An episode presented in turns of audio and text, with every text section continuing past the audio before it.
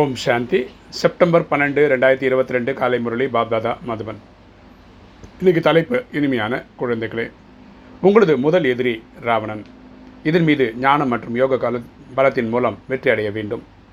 தமோ பிரதானத்திலிருந்து சதோ பிரதானம் அவசியம் ஆக வேண்டும். அப்பா சொல்கிற இனிமையான குழந்தைகள் நம்மளோட முதல் முதல் எதிரி ராவணன். அதாவது மாயை. நம்ம மனசில் தோன்றக்கூடிய கெட்ட தேவையில்லாத சிந்தனைகள் அது காமம் கோபம் அகங்காரம் பற்று பேராசை.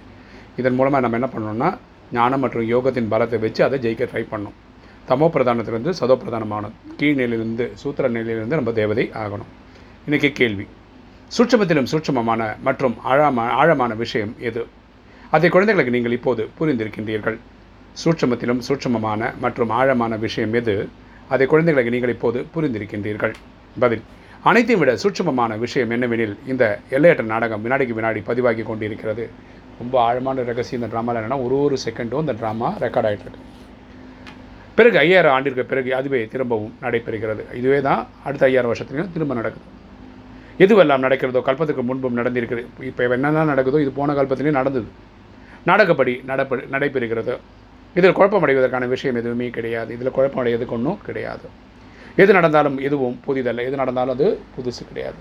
வினாடிக்கு வினாடிக்கு நாடகத்தின் ரீல் சுற்றி கொண்டே இருக்கிறது. வினாடிக்கு வினாடி பதிவான விஷயம் தான் திரும்ப ரிப்பீட் ஆகுது. பழைவுகள் அழிந்து கொண்டே செல்கிறது. புதியவைகள் நிரம்பப்படுகிறது. நாம் நடித்து நடித்து கொண்டே இருக்கின்றோம். நம்ம இந்த நடிப்பு நடிச்சுக்கிட்டே இருக்கோம். பிறகு அதுவே பதிவாகி விடுகிறது. இவ்வாறான ஆழமான விஷயங்களை வேறு யாரும் புரிந்து கொள்ள முடியாது. இவ்வளோ டீப்பான சீக்ரெட் இந்த நாடகத்தை பற்றின விஷயங்கள் வேறு யாரும் இதை புரிஞ்சுக்கவே முடியாது. இன்றைக்கி தாரணை. ஃபஸ்ட்டு பாயிண்ட்டு சதா தன்னை பொருட்டு மன ஆர்வத்துடன் இருக்க வேண்டும். நம்ம எப்பவுமே மன ஆர்வத்தோடு சேவை செய்யணும். தனது பாவங்களை அழிப்பதற்கான சிந்தனை செய்ய வேண்டும். நம்ம பாவத்தை எப்படி அழிக்கிறது அப்படின்னு யோசிக்கணும். மற்ற விஷயங்களில் கேள்விகளில் செல்லக்கூடாது. வேறு எந்த விஷயத்திலையும் நம்ம கேள்விகள் கேட்கக்கூடாது. தனது சம்ஸ்காரங்களை மாற்றுவதற்கான யோக பட்டியல் இருக்க வேண்டும் தனது கெட்ட விகாரங்களை எண்ணங்களை ஜெயிக்கிறதுக்கான ஹோம்ஒர்க் பண்ணும். ரெண்டு தேக சகீதமாக அனைத்தையும் தியாகம் செய்து முழு ட்ரஸ்டியாகி ஸ்ரீமத் படி நடக்க வேண்டும். ஸோ நம்ம உடலை வரைக்கும் நம்ம மறக்கணும். குடும்பத்தில் ட்ரஸ்டியாக இருந்து குடும்பத்தை பாலனை பண்ணணும். அப்பா சொல்லக்கூடிய ஸ்ரீமத் படி நடக்கணும். உயர்ந்த வழிபடி நடக்கணும். தந்தை மீது முழு மரியாதை வைக்க வேண்டும். உதவியாளர் ஆக வேண்டும். ஸோ அப்பா மேலே நூற்றுக்கு நூறு மரியாதை கொடுக்கணும். ரெண்டாவது அவருக்கு ஒரு மரியாதை கொடுக்கணும். வரதானம்.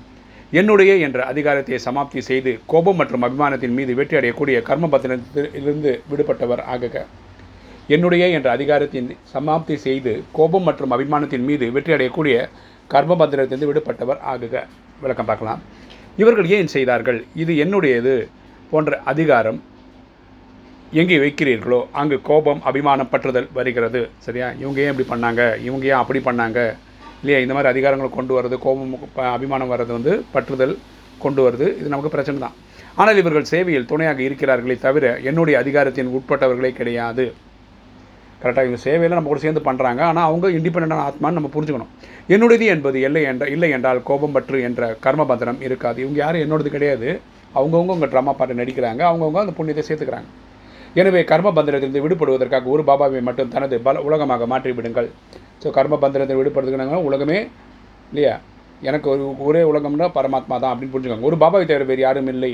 ஒரு பாபாவை மட்டும் உலகமாக மாற்றிவிட்டால் வேறு யாருக்கும் கவர்ச்சிக்க முடியாது. ஸோ எல்லாமே எனக்கு இறைவன் தான். அப்படி இருந்ததுன்னா உங்களுக்கு வேறு எந்த அட்ராக்ஷனும் வர முடியாது. எந்த விதமான பலவீனமான சம்ஸ்காரமும் பந்தனமாக இருக்காது. நமக்கு வந்து எந்த ஒரு வீக்னஸும் நம்மளுடைய பந்தனமாக இருக்காது. அனைத்தும் என்னுடையது என்னுடையது என்பதை தவிர ஒரே ஒரு என்று என்னுடைய பாபாவிடத்தில் மூழ்கி விடுகிறது. ஸோ நம்ம வந்து என்ன பண்ணணும் அப்பா தான் கதின்னு சொல்லி சரண்டர் ஆகிடும் ஸ்லோகன் நேரத்திற்கு ஏற்றவாறு ஒவ்வொரு குணம் ஒவ்வொரு சக்தியும் காரியத்தில் பயன்படுத்துகிறீர்களோ அவர்கள் தான் மாற்ற சர்வசக்திவான். நேரத்திற்கு ஏற்றவாறு ஒவ்வொரு குணம் ஒவ்வொரு சக்தியையும் காரியத்தில் பயன்படுத்துகிறவர்களே அவர்கள் தான் மாற்ற சர்வசக்திவான். யார் மாற்ற சர்வசக்திவான்னா எந்தெந்த இடத்துக்கு எந்தெந்த குணம் வேணும் எந்தெந்த சக்தி வேணும் தெரிஞ்சு புரிஞ்சு யூஸ் பண்ணுறவங்க மாற்ற சர்வசக்திவான். ஓம் சாந்தி.